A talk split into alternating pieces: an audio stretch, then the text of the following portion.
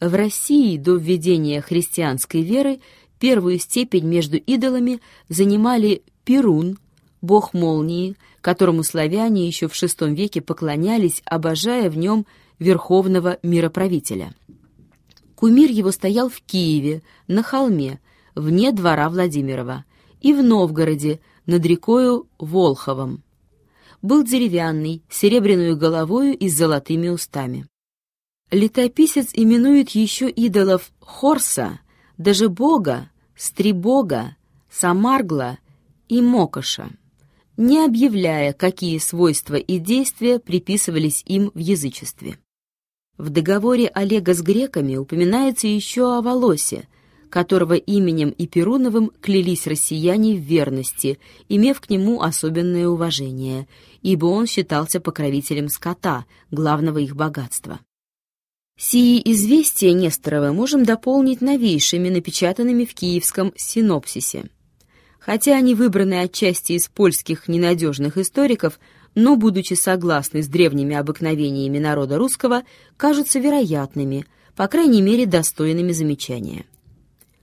Бог веселья, любви, согласия и всякого благополучия именовался в России Ладо. Ему жертвовали вступающие в союз брачный, с усердием воспевая имя его, которое слышим и ныне в старинных припевах. Стриковский называет всего бога латышским. В Литве и Самогитии народ праздновал ему от 25 мая до 25 июня. Отцы и мужья в гостиницах, а жены и дочери на улицах и на лугах. Взявшись за руки, они плясали и пели «Лада, Лада, Дидис, Лада», то есть «Великий Лада». Такое же обыкновение до ныне существует в деревнях наших. Молодые женщины весной собираются играть и петь в хороводах «Лада, Диди, Лада». Мы уже заметили, что славяне охотно умножали число идолов своих и принимали чужеземных. Русские язычники, как пишет Адам Бременский, ездили в Курляндию и Самогитию для поклонения кумирам, следственно, имели одних богов с латышами. Ежели не все, то хотя некоторые славянские племена в России, вероятно, кривичи, ибо название их свидетельствует, кажется, что они признавали латышского первосвященника Криве главой веры своей. Впрочем, Лада мог быть и древним славянским божеством. Жители Молдавии и Валахии в некоторых суеверных обрядах до ныне твердят имя Лада.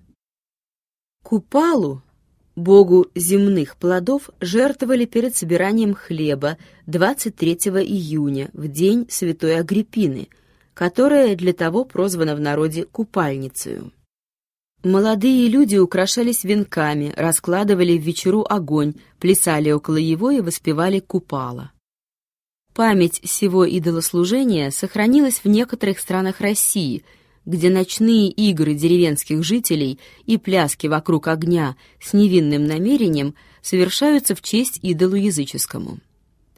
В Архангельской губернии многие поселяне 23 июня топят бани, настилают в них траву-купальницу, лютик, и после купаются в реке.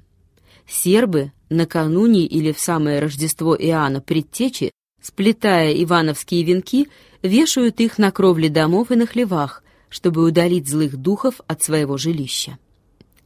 24 декабря язычники русские славили Каледу, бога торжеств и мира.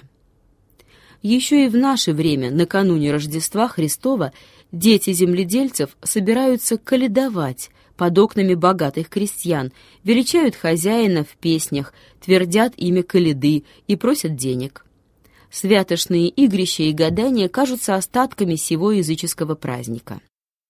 В суеверных преданиях народа русского открываем также некоторые следы древнего славянского богопочитания. До ныне простые люди говорят у нас о леших, которые видом подобны сатирам, живут будто бы в темноте лесов, равняются с деревьями и с травой, ужасают странников, обходят их кругом и сбивают с пути о русалках или нимфах Дубрав, где они бегают с распущенными волосами, особенно перед Троицыным днем. о благодетельных и злых домовых, о ночных кикиморах и прочее. Таким образом, грубый ум людей, непросвещенных, заблуждается во мраке идолопоклонства и творит богов на всяком шагу, чтобы изъяснять действия природы и в неизвестностях рока успокаивать сердце надеждою на вышнюю помощь. Желая выразить могущество и грозность богов, славяне представляли их великанами с ужасными лицами, со многими головами. Греки хотели, кажется, любить своих идолов, изображая в них примеры человеческой стройности, а славяне только боятся. Первые обожали красоту и приятность, вторые — одну силу.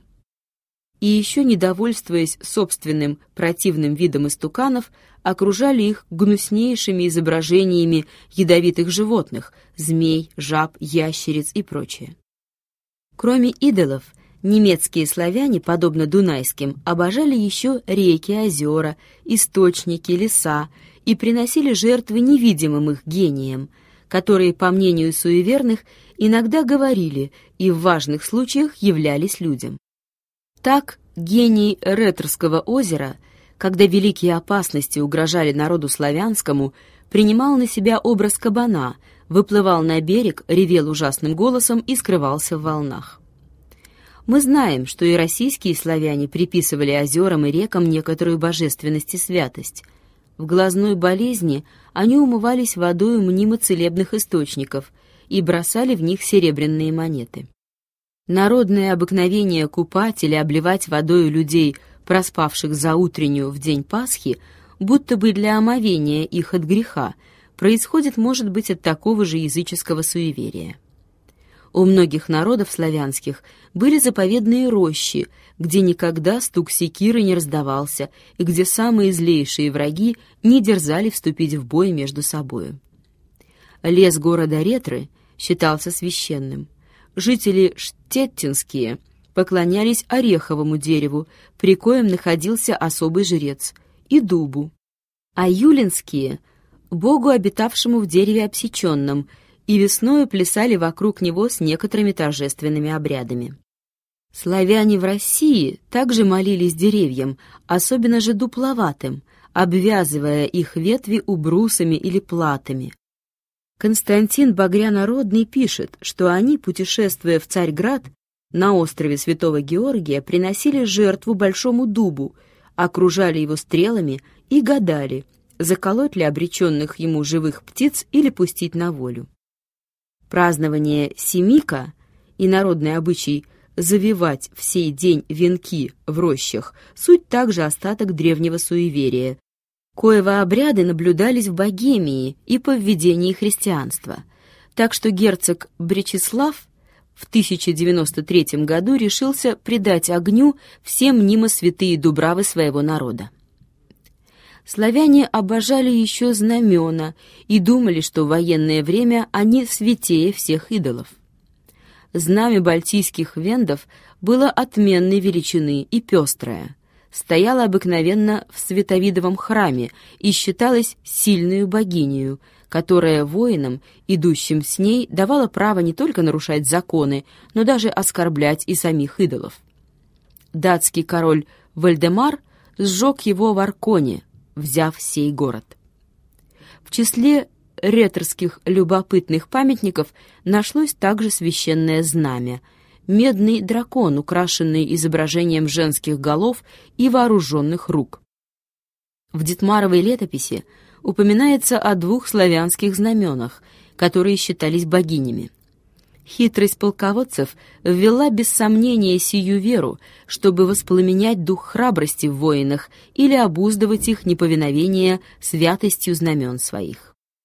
Древние славяне в Германии еще не имели храмов, но приносили жертву Богу Небесному на камнях, окружая их в некотором расстоянии другими, служившими вместо ограды священной.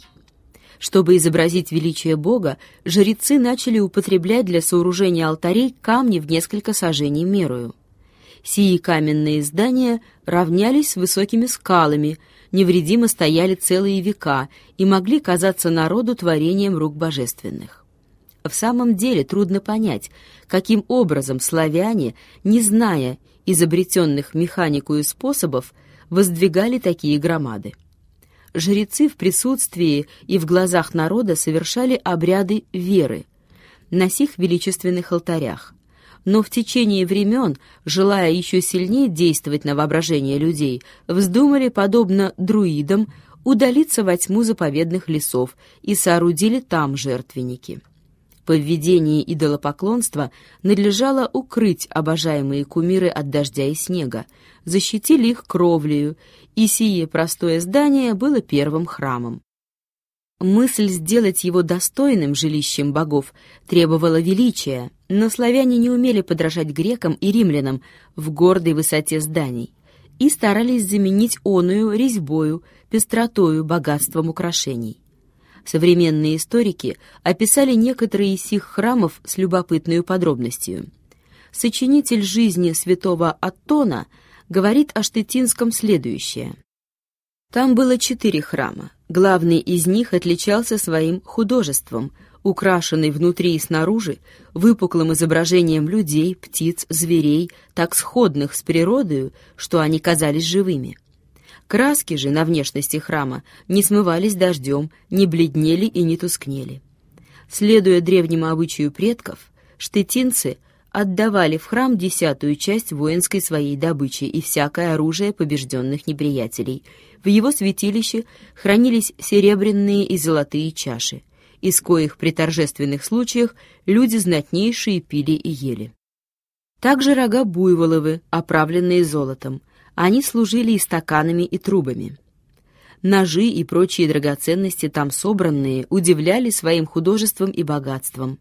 В трех иных гонтинах или храмах, не столь украшенных и менее священных, представлялись глазам одни лавки, сделанные амфитеатром, и столы для народных сходбищ.